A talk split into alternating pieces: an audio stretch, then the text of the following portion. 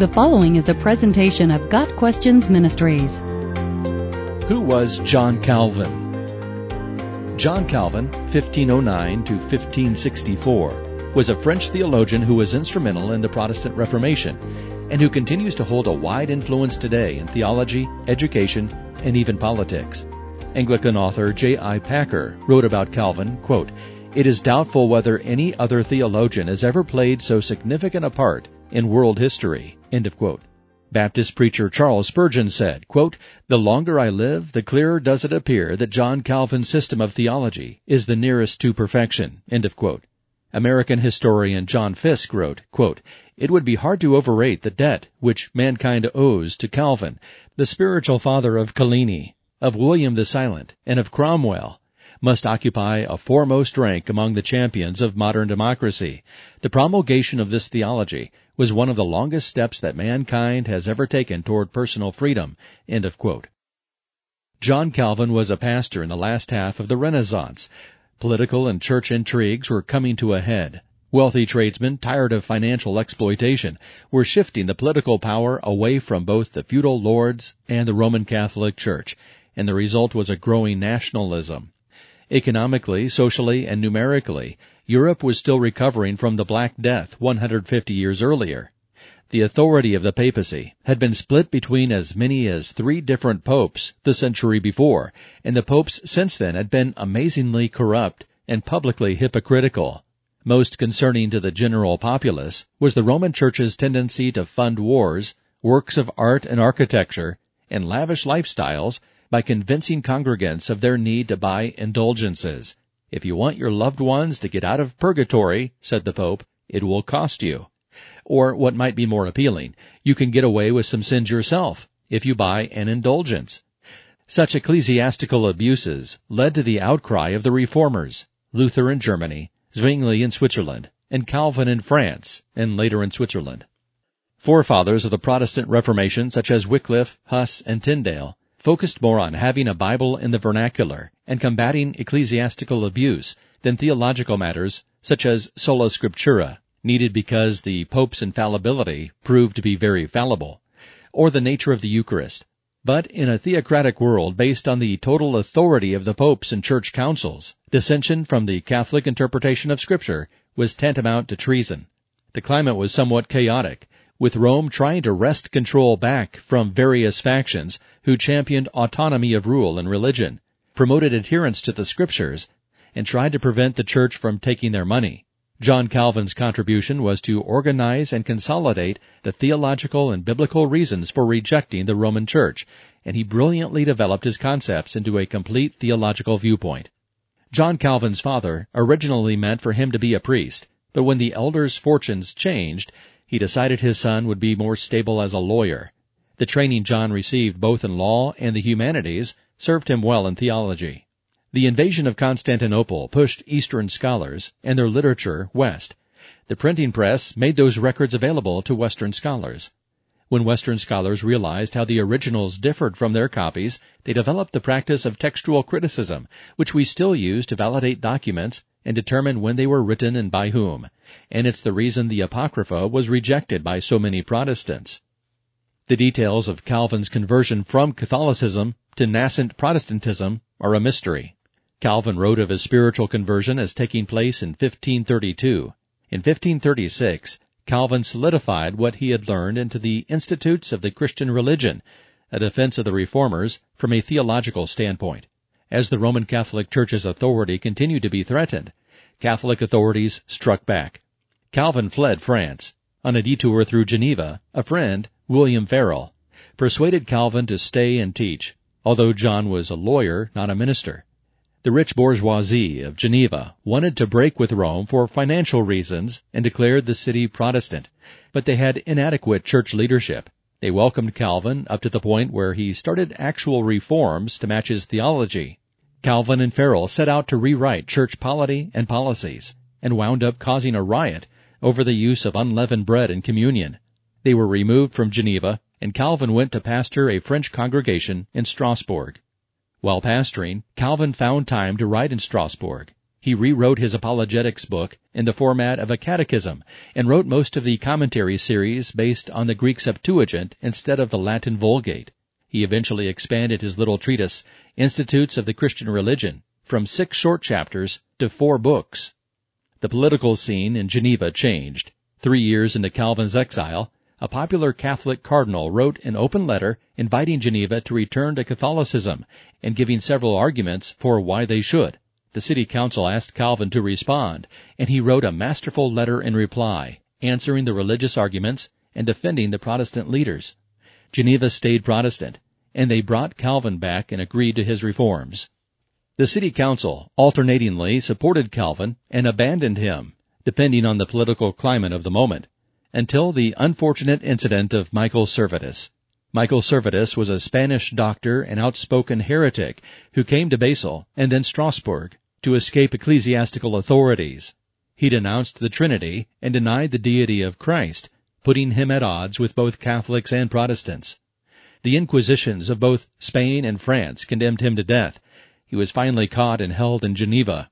Calvin's secretary provided a list of accusations of heresy, which were confirmed by several other theologians, both Protestant and Catholic. The consensus was strong on both sides. Servetus was a heretic and should be burned at the stake, the standard and widespread punishment for heresy, although Calvin requested a more humane beheading. Finally, the court had no choice but to convict and execute Servetus. The Calvinists and the Catholics both wanted him dead, but the Calvinists got to him first. Although the matter of Servetus, the sole execution of a heretic in Calvin's lifetime, besmirched Calvin's reputation, Calvin became the unchallenged defender of the faith, and his polity was soon after accepted in Geneva. Both Calvin and Luther valued unity in the church, their main disagreement being over communion. Luther asserted that the body and blood of Christ dwells with the bread and wine without changing the physical properties of the elements. Zwingli believed that the Lord's Supper is a symbolic memorial. Calvin took a middle of the road approach, teaching that communion is indeed a memorial, yet also a way to feed spiritually on Christ. Calvin wrote that communion is an aid to our faith related to the preaching of the gospel, an outward sign by which the Lord seals on our consciences the promises of his good will toward us in order to sustain the weakness of our faith, and we in turn attest our piety towards them in the presence of the Lord and of his angels and before men. In other words, taking communion aids our faith, helps preach the gospel, seals God's promises, bolsters our weaknesses, and allows us to attest to our fidelity to God. Luther and Calvin actually agreed on predestination. It was their followers who widened the rift between their teachers, making more of a divide between Lutheranism and Reformed theology. Even Jacobus Arminius, after whom Arminianism, the anti-Calvinism sect, is named, praised Calvin's commentaries and recommended them to his students, saying that Calvin was, quote, incomparable in the interpretation of Scripture. Calvin's writings had a wide influence, as his system of theology was taken up by the Puritans in England, the Presbyterians in Scotland, the Dutch Reformed movement, the Huguenots in France, and the Pilgrims in America. John Calvin is also remembered today for the school he established in Geneva and the advances in education he promoted. Calvin's innovations in education include the formation of the first public school, during the Middle Ages, education was limited to the elite. Only the aristocracy were schooled. Calvin changed that, ensuring that the general populace received a tuition-free, classical, liberal arts education. To that end, Calvin established an academy with seven grades and a seminary beyond that. Both schools became models for similar institutions across Europe and are now considered forerunners of the modern public school movement. John Calvin's Theology Calvin's theological magnum opus, Institutes of the Christian Religion, was originally intended to explain biblical doctrine in a systematic way. Quote, Seeing then how necessary it was in this manner to aid those who desire to be instructed in the doctrine of salvation, I have endeavored, according to the ability which God has given me, to employ myself in so doing, and with this view have composed the present book. Quote from the preface. The final product is a brilliant presentation of biblical Christianity and a recognized classic of world literature. The four books comprising the Institutes cover the four main subjects of the Apostles' Creed God the Father, God the Son, God the Holy Spirit, and the Church. Calvin wrote his Institutes in Latin and revised the book several times, but he also translated it into French. Quote, First I wrote it in Latin, that it might be serviceable to all studious persons, of what nation soever they might be. Afterwards, desiring to communicate any fruit which might be in it to my French countrymen, I translated it into our own tongue. The work has since been translated into many more languages. Book First of the Knowledge of God the Creator. The first 18 chapters of Calvin's Institutes of the Christian Religion cover how mankind can know God the Father. Although we have within us eternity in our hearts, Ecclesiastes 3 verse 11, our judgment is corrupted. And although we can see aspects of God in the nature and order of creation, it is only the scriptures that we can fully rely on. New revelation is a subversion of piety by fanatics, and the worship of idols is ridiculous not least because God has no physical form. As for mankind, we were the pinnacle of God's creation, made in His image in a spiritual sense, but we have lost that splendor, and therefore the ability to truly know God.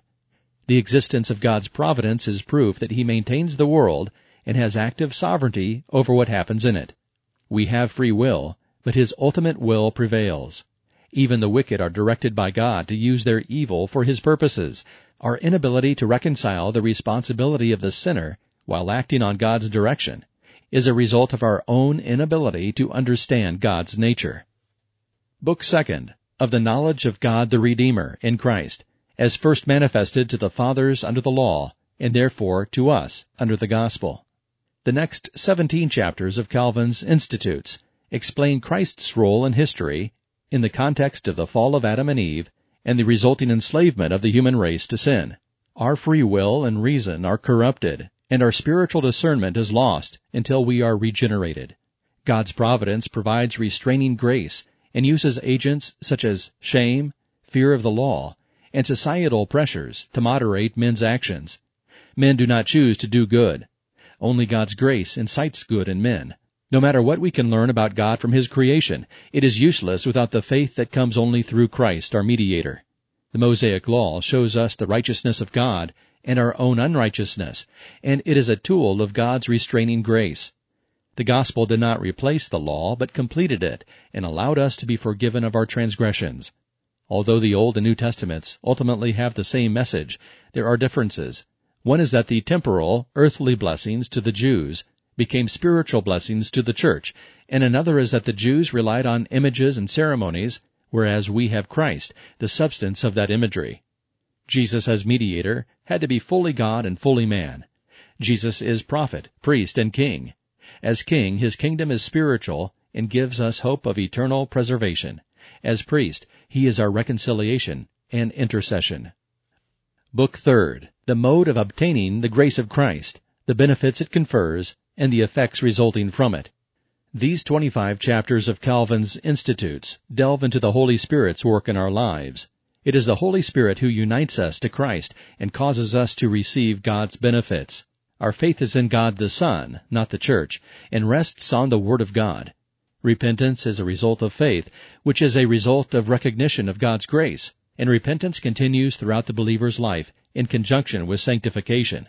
Confession is a biblical practice, but not to a priest, and not for absolution. Only Christ's sacrifice forgives. Indulgences deny the gospel of Christ, and purgatory is a deadly fiction of Satan. The purpose of regeneration is a changed heart that leads to denial of ourselves and a love of righteousness that leads to righteous action. When faced with trials and chastisement, we are not to necessarily expect deliverance, but call out to God for deliverance and remember there is a better world to come. A correct understanding of our place before God will educate our ideas of material blessings and how unrighteous we are on our own. Justification does not mean we are righteous in and of ourselves and therefore do good works through our own effort. Neither does it mean that if a man realizes he is justified by faith, he will neglect good works and live in sin. The freedom we have from the law is not carnal but spiritual, as we are released from the effects of our sin. In fact, good works can only be credited to us when our sins have been pardoned. It is only with freedom from the law that we can obey it with our hearts. Prayer is our submission to God and should be done with all humility. God's predestination is sovereign and independent of foreknowledge, and His election is eternal. Men's claim that predestination is unfair merely exposes their inability to understand God. All those who are predestined will be called by God and will have faith. The final resurrection will be physical for both the elect and the reprobate. Hell is real and eternal. Book Fourth of the eternal means or helps by which God allures us into fellowship with Christ and keeps us in it. The final 20 chapters of Calvin's Institutes mainly deal with the true nature of the Church and how the Roman Catholic Church is a corruption.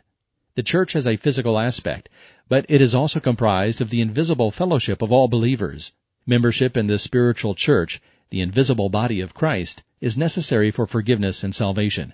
The church is not perfect, and minor impurities should not discourage attendance, although serious doctrinal departures would justify leaving. That is, Christians should break with the Roman Church, as the false teaching of Catholicism proves it is not a true church. The highest role in the church is the role of teacher of the Word. The government of the Roman Church is corrupt. Jesus did not place Peter in charge of the church, and the keys of the gospel are a metaphor for teaching the gospel. There are distinct similarities between the history of the power-grabbing popes and Paul's description of the Antichrist. God's revelation was given to multiple men who all had the same message. It was never given only to the leader or council of the Roman Church. All prophets, teachers, leaders, and councils are under the primacy of Scripture. God gave the church authority to discipline and, if necessary, excommunicate members. The church has no other authority to make laws or govern kingdoms. Monastic vows are unbiblical and should be broken. Sacraments, baptism and the Lord's Supper, are outward signs of God's covenants. They confirm Christ's covenants to our feeble sense, but they do not make us worthy of them. Baptism is a sign of our burial and resurrection with Christ and does not impart righteousness. Infant baptism is the Christian circumcision and is an outward sign that infants are joined to the faith they will grow to understand. In communion, Jesus is spiritually present in the elements and passes life into us. But Jesus is not sacrificed again for every communion. Any sacrament besides baptism and the Lord's Supper is an unbiblical law written by men. Christians are to respect civil government as society's and the church's protector, and we should obey civil authorities even when they are unjust. One of history's great thinkers and teachers, John Calvin was hugely influential in his lifetime, and his writings continue to impact our world 500 years later. We are indebted to Calvin for his clarity of thought, his biblical approach to issues, and his faithfulness to promote the glory of God over all that would glorify man.